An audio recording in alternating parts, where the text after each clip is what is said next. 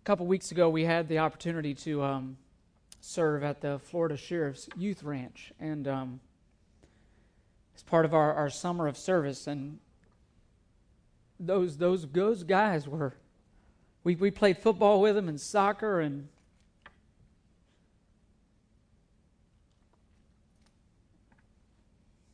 They just they, they kind of stuck with me and I think it was it, it kind of traces itself back as I thought this week to um Karen and I had Bradley and everything was fine. And you know we thought we knew what we were doing as parents. And you get in that stage where you forget the sleepless nights and all that. And we're like hey you know we should have another one because we're really good we're really good at this. And and yet for two years we could not get pregnant and it was during that time that we, you know, contemplated some things that probably otherwise we would not have contemplated. Adoption and foster care and we had we had really just prayed about it. We didn't know what was going on. There was no medical reason that says we could not get pregnant. The doctors didn't understand. But it was during those two years that i think God used that to put something in my heart that just never really has gone away. And in a couple of weeks, some of us are going to take some of the boys to a Buccaneers game. John Cordova arranged uh, to get us some tickets, but I, I don't want it to stop with just a Saturday that we go and play and move on. And I think God, if we're honest, He's put something kind of in all of our hearts that says caring for orphans is just right. It's just right. even the world, even the world that that uh, doesn't love the Lord, doesn't care about the Lord, doesn't do anything in regards to what the Lord has done, even the world would tell you that caring for orphans is right. You know, and they'll and they'll they'll do it, they'll champion it. Hey, if the church champions orphan care, if, if the world, they'll applaud that. They will applaud that. Why? Because God has put it in all of our hearts that it's just right. And the world will have no issue with the church doing anything with regards to the orphans. They won't care. They're not going to stop that. They're not going to put a front to that. They're nothing. But but if we simply if we simply go about this from a role of rescuer or helper, if we, if we come to this ministry thinking, or this opportunity and thinking that we're heroes and we're just sweeping in, swooping in to save the day, we're going to miss it. And that, that's what I want us to help us to see today. This is not just about assuaging our conscience or clearing our conscience or doing something so that we can buy some time and forget about it and put it off to the side. Th- this is at the core of who we are as Christians. It's at the core. And, and that's kind of what stuck with me as I, I studied this and, and looked at this it's at the core of exactly what God has done for all of us who have received salvation. And I think that's what, that's what makes it hard for me to, to just put this aside. And, and I can't put it aside. What we see in Psalm 68 5 here, but really all over Scripture, is that God shows off his greatness by caring for orphans. And I want to show you this is not just one, one passage and, and then it's never talked about again. I, I want to show you briefly that this, this concept, this picture, this truth about the character of God pervades every section of Scripture. You want to go to the law, it's there. You want to go to the prophets, it's there. You want to go to the writings, it's there. You want to go to the New Testament and say, oh, that was, a, that was an Old Testament issue. Wrong, it's there. Every single way that God revealed himself, every single way that God spoke to his people, every time he always, always, always said, Care for the orphans and widows in their distress. Care for them. Look, look there's going to be some passages that, that come up. They're on your handout. For the sake of time, I'm not going to read them all, so just bear with me. But look at Jeremiah 7 5 through 7 quickly. Says, For if you truly amend your ways and your deeds, if you truly practice justice between a man and his neighbor, if you do not oppress the alien, look, he says, You want to be right? You want to really do things right? Look what he says. Do not oppress the alien or the orphan or the widow do not shed innocent blood in this place. He's saying, look, you want to you want to truly be right? Look who he says care for, the orphan. Go to Psalm 10, 17. And I'm going to do these a little out of line, make Daniel work back there. Psalm 10, 17 and 18. O Lord, you have heard the desire of the humble. You will strengthen their heart. You will incline your ear to vindicate the orphan and the oppressed. God says, you know what? He, psalmist says there, says, you know what? Nobody here on earth may not vindicate them, but you'll vindicate them. Look at Psalm 146 9. And there are others, I'm just hitting the highlights. The Lord protects the stranger, He supports the fatherless and the widow, but He thwarts the way of the wicked. Look at Isaiah 117.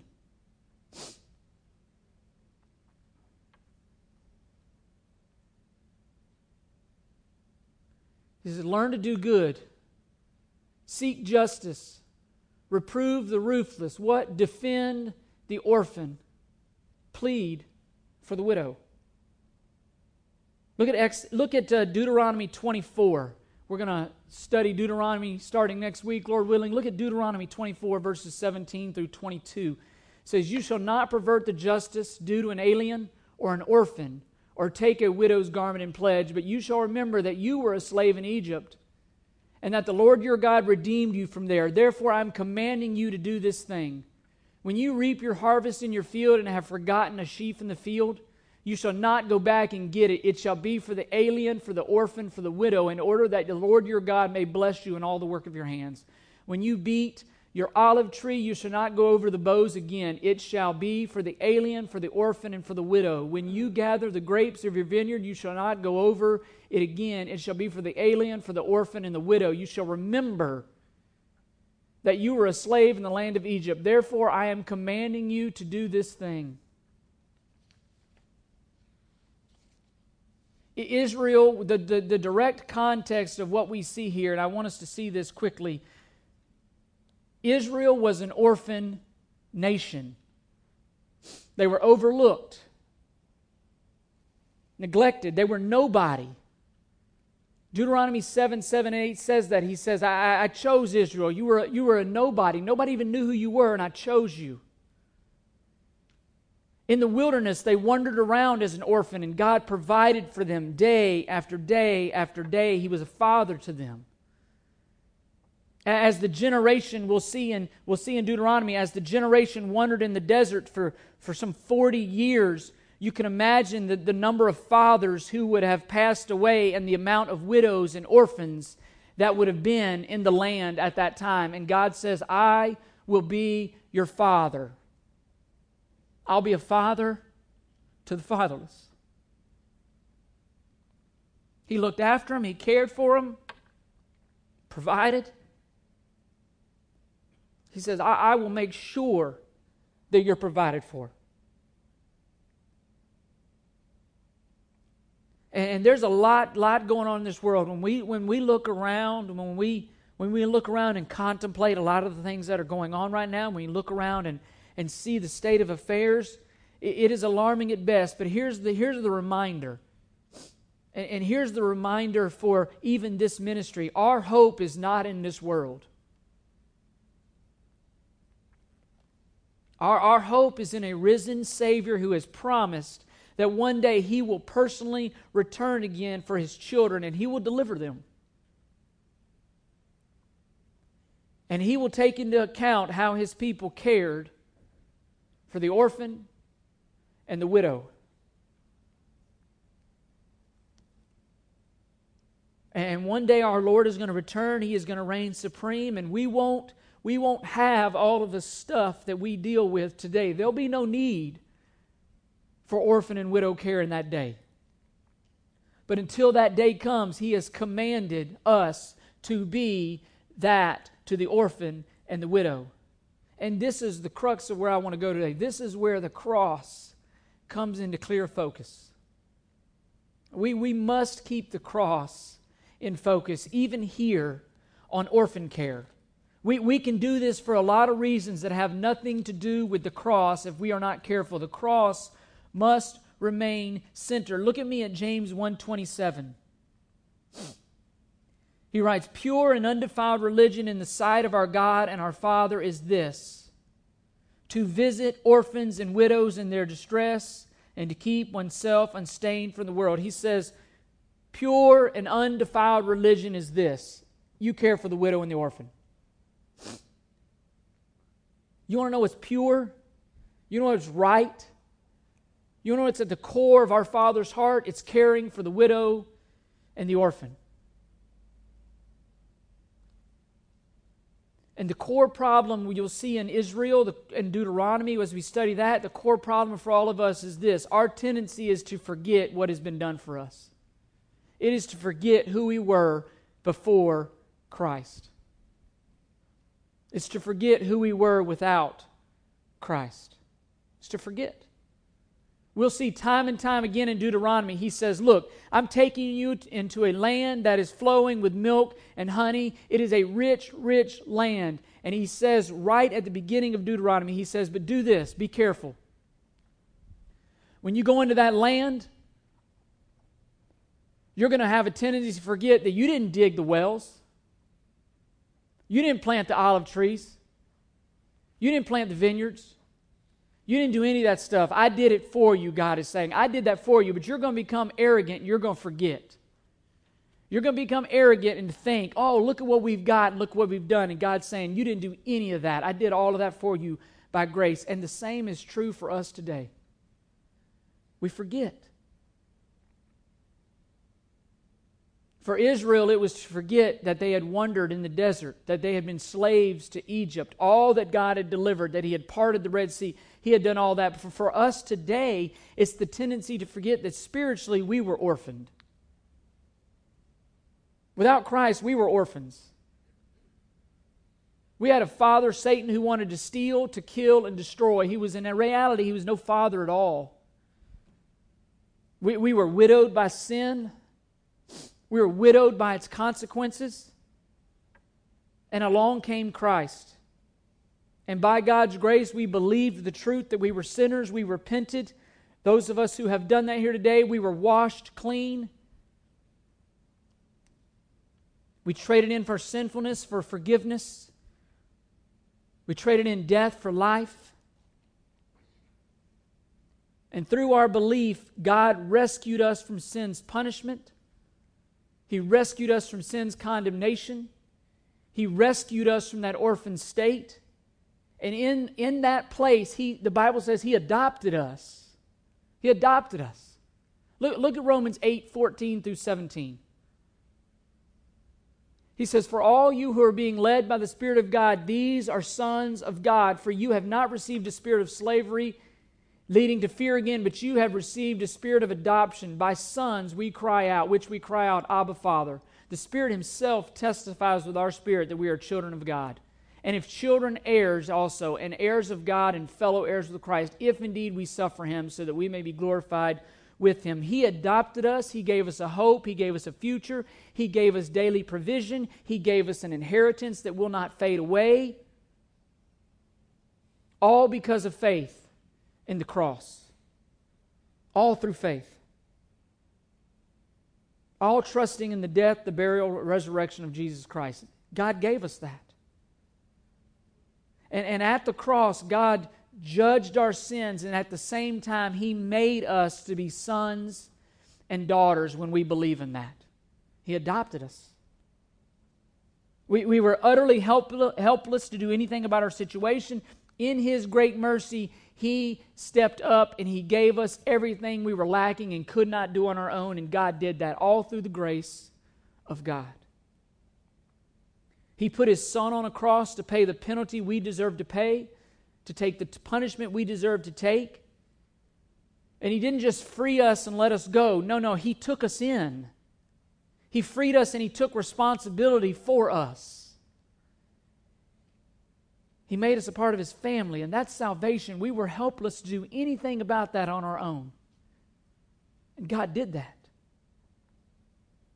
And that's why the cross has to remain center in our lives. We have to understand that's why we do this, because of what's been done for us. Not to ease our conscience, not so we look like the rescuer, not that we can be the hero, no, because God has already been the rescuer. He's already been the hero. And as I sat this week, I thought about my own heart, I could give you a hundred easy, I could give you a hundred reasons why not to get involved. Or why to be very casual with your involvement. Good reasons.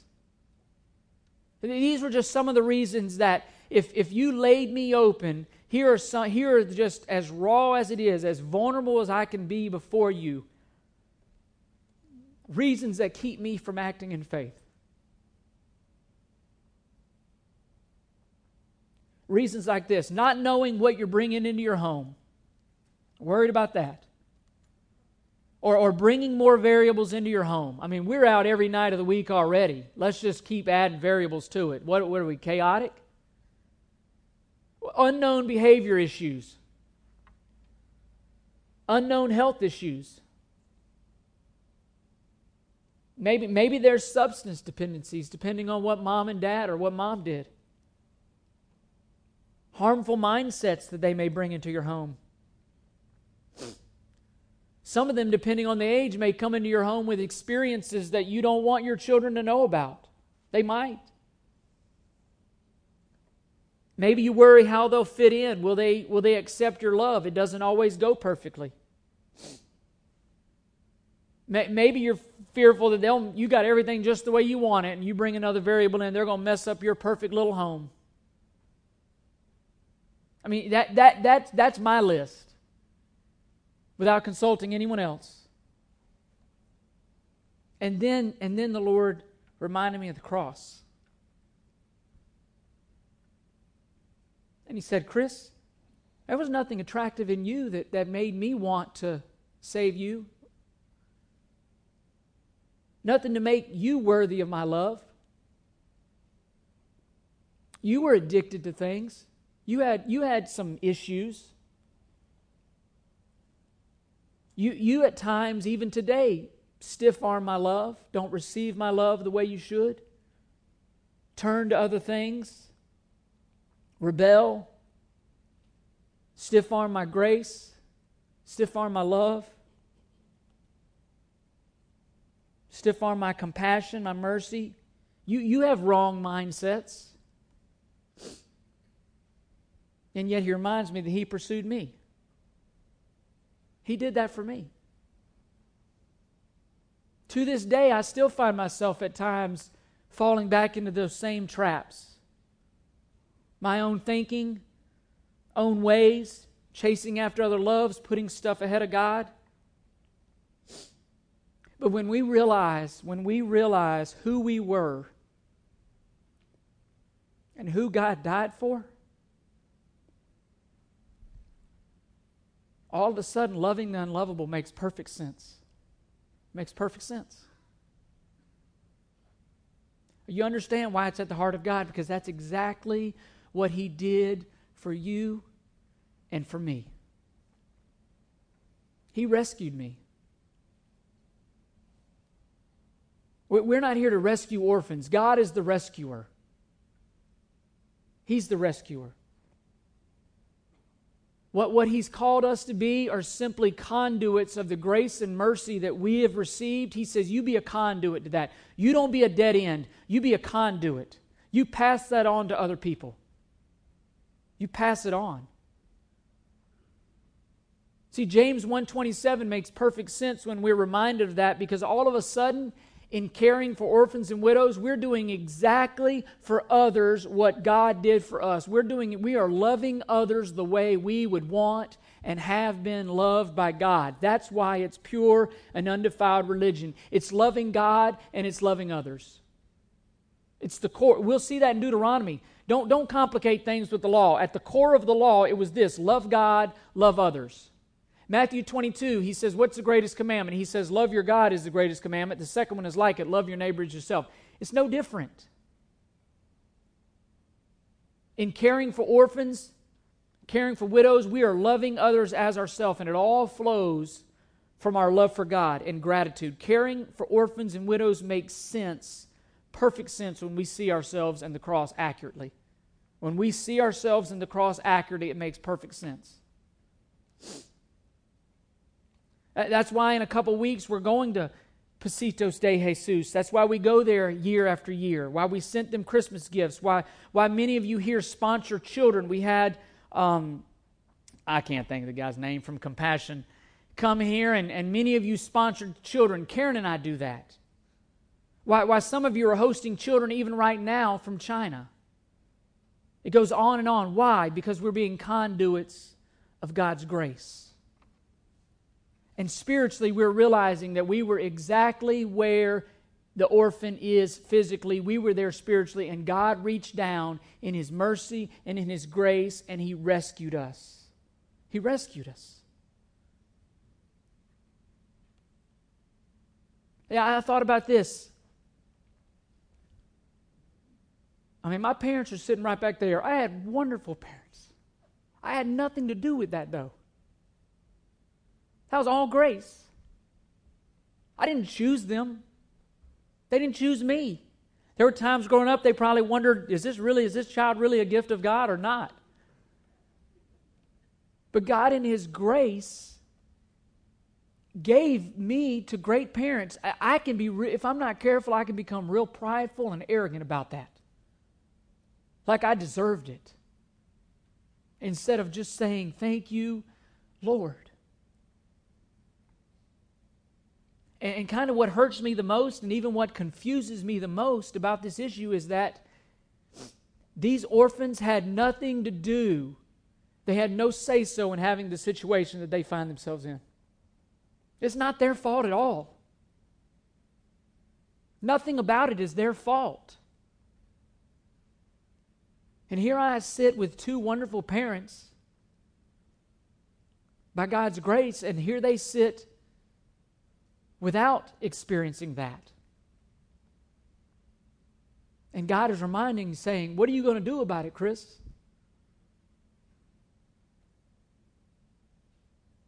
And, and orphan care, James says it's pure and undefiled religion. Why? Because it's doing for others who have no means of repaying you. I have no I have no grounds, I have no ability to repay God for His grace. None. I mean, I can try, as foolish as that is. But orphan care is pure religion. Why? Because they can't repay you. But not only that, it's pure religion because it's a reflection of the gospel and what God has done for me. It's a reflection. And, and as I grapple with this, I feel like it, I believe with all my heart that where this starts is with the church, and it starts individually and it starts corporately. And as believers, we cannot turn our back on others and refuse them the same grace that God gave to us, the same mercy that God gave to us.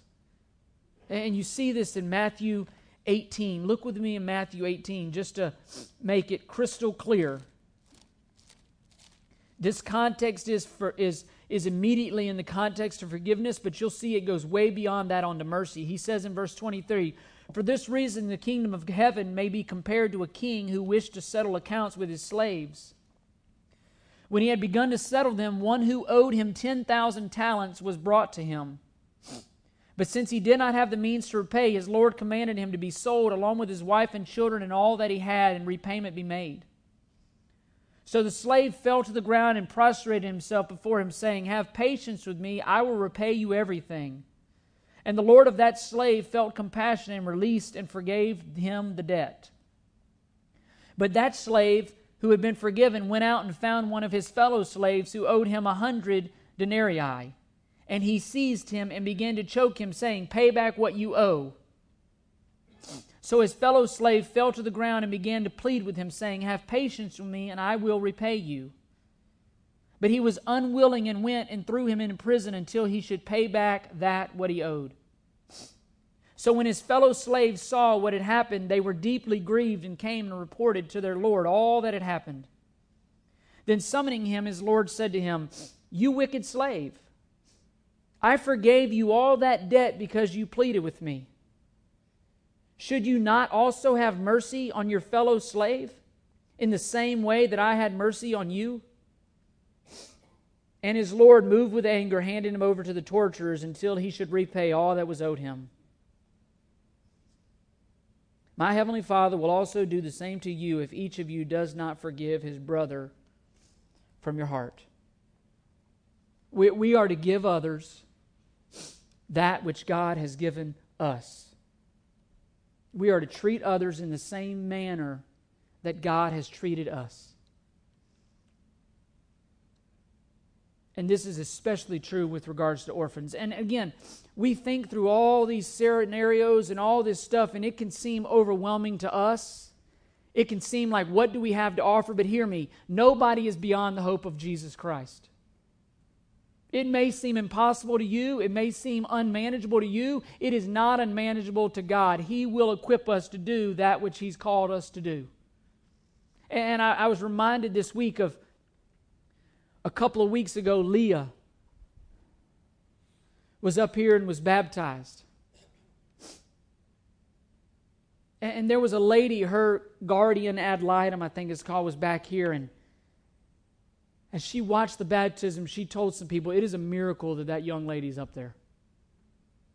Why? Because Ken and Kimberly took a risk and acted in faith. And Leah knows the Lord, has had her sins forgiven. I remember when we went to the Florida Sheriff's Youth Ranch, she asked on her own if she could talk to the 30 boys and girls there. And the thing that stuck with me, each home she went to in groups of 10, the main message was this it's not your fault.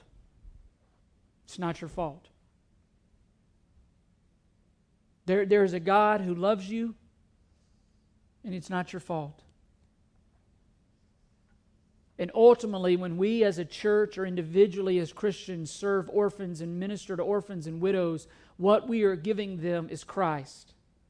What we are giving them is that which we have personally received. No matter their past, Christ can forgive. No matter their situation, as overwhelming as it may seem to us, I'm reminded in Luke 137 nothing is too difficult for God. What's impossible with man is absolutely possible with God. And that is why the cross must remain central in our, all of our efforts. What we are offering is Jesus Christ through us. We are offering them Christ. It will not be easy, it will not be smooth. I'm not here to say that. It won't always have a happy ending. Jesus Christ himself came to this earth to seek and save the lost, and the Bible says that he was rejected by the very ones whom he came to save. The Bible says he came to his own, and his own did not receive him. Rejection is the response that Christ faced most while he was on earth, but he came anyway. He offered salvation anyway. You say, well, Chris, well, what's the situation? How, how big? What's the need? What's, let, listen to this just for a second. Here, here's the most accurate numbers that, that, that we could get. I, I called on Thursday and spoke with an individual. In, in number of kids in the foster care system, listen to this number of kids in foster care in Hillsborough County, 2,646. In Pinellas and Pasco County combined, there are 2,438. You're talking about 5,000 kids in the foster care system. Number of kids in out of home care. These are, these are children who have been taken from their home. Hillsborough County, 1,761. Pinellas Pasco, 1,622 taken from their homes. Just last year alone, 1,400 kids in Hillsborough and 1,300 in Pasco Pinellas were removed from their home. Just last year alone. And this is, this is what weighs on me number of foster homes. Again, you hear the need. Number of foster homes in Hillsborough County 381. 629 beds. Pinellas Pasco, 339 homes, 616 beds.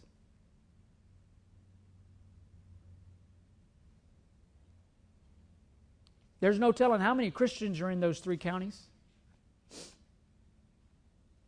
The, the elephant is not that large. I mean, it's big, but it's not like there's 50,000.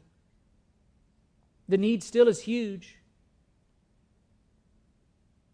And I would challenge you this is not a one size fits all issue. It's not everybody's situation in here is different. It is not a where you say you have to do this or nothing. There are opportunities available for every, the thing that at every turn, my, my flesh, I'm, I'm trying to think of things, and at every turn, God answered the, the issue. There, there are situations. You say, well, well, I don't have any kids at home. I, my, okay, uh, my situation is this. Okay, what if you mentored once a week? There's a huge need for individuals just to spend one hour once a week with kids. You say, well, I don't know if I could take on a, a kid for, for a, a year or two years. Okay, they need these things called safe houses where when they remove a child from their home for whatever reason, they need a place for that child to go immediately just to calm down, chill out the situation, and then figure out so the state can figure out what they're going to do with them. Could be a weekend, could be a couple of days, could be a couple nights. You say, well, well, some of you in here are, are doing this by God's grace. You're saying, you know what? Hey, I, am willing. I'm all in. I'll, I'll, I'll, I'll, take a foster kid for, for child for how, how, however long. Uh, the, the Hamptons just went through this four kids program are awaiting. No matter where you are, some of you may say, you know what, I might even want to adopt. Okay, that'd be great too. It, it, this is what I'm trying to say. This will look different. This ministry will look different no matter where you are. It will look different in every one of our lives. It's not a one size fits all. But as I thought about this, what a statement to the world and to our community if Christians responded to the need. Why? Because of God's grace in their lives. Because of God's grace. What, what if a community started looking to the church because the church was meeting the needs of the community and doing exactly what God called it? That'd be a pretty cool testimony if a worldly community was looking to the church to do what God has already called the church to do. What, what a picture of the gospel the world would see. I, I thought about this. What, what, if, what if this church periodically and it ebbs and flows and all that just had foster kids just running around? Hear me. That there would be a lot of issues with that. There it would, uh, issues. I don't. That may be too strong, but it would bring in a lot of variables and all that. But again, we serve a God who's able. We serve a God who is able. God desires to provide for the orphan, and He desires to do it through the church, individually and corporately. You and me as a community. I mean, imagine doing it together. That's what the church is to be about, doing it together. And I'll be the first to tell you, scares me to even throw my name in the hat. It's very scary scares me for what it means for me individually. It scares me for what that means as a church. We're trying to figure out how to multiply rooms right now just with the kids we have. I, I, but I want to lead us well. And I don't want to be afraid to challenge us and put the Word of God right before us. I mean, I, I thought about it even last night. I, I'm, I'm here today as your pastor by faith. No guarantees had a very comfortable position in recreation. There are times where in my flesh I wonder, what was I thinking? There's no guarantees, for better or worse. I mean, you're talking about a guy who loves comfort, who loves safety, who doesn't really want to take risks in and of themselves, and yet here Karen and I are. But we've seen firsthand that God is faithful and the blessings over the last two and a half years that we would have missed out on had we stayed comfortable. Had we just stayed put and done nothing, would have been regrettable. And for some strange reason, people keep coming here and agreeing to walk with us, and, and all of that would have been missed if we had not acted by faith and just simply trusted God. And overwhelmed, you talking about overwhelmed? I'm daily overwhelmed by the responsibility of being this pastor. I have no clue what I'm doing here. But I'm reminded every single day that my grace is sufficient. God tell, reminds me every single day, my grace is sufficient, Chris. My strength is made perfect in your weakness, Chris. And I don't want you pastoring that church, Chris, in the way that you would pastor it. I want you pastoring the way that I would pastor it because God says, I want the glory, Chris. I don't want you getting the glory because you're not worthy of the glory. And I'm not. God is able. You say, okay, well, how, how do we respond? Let's bring this thing home and how do we respond? Here's, here's what I would, there's many responses to this, some good, some bad, some better, some worse. Here's how I would ask you to respond, and you see it there on your handout. The first thing I would beg you to do is respond prayerfully. At least pray about it. At least consider it. At least talk with God about it through prayer. It's undeniable when you look at the scriptures, it's undeniable this is clearly the heart of God. The second thing I would say to do is count the costs. The Bible is very clear in Luke nobody builds a tower without counting the cost. Hey, count the cost. Make a wise decision. What, what is this going to look like in your life if you get involved at any level? What is this going to look like?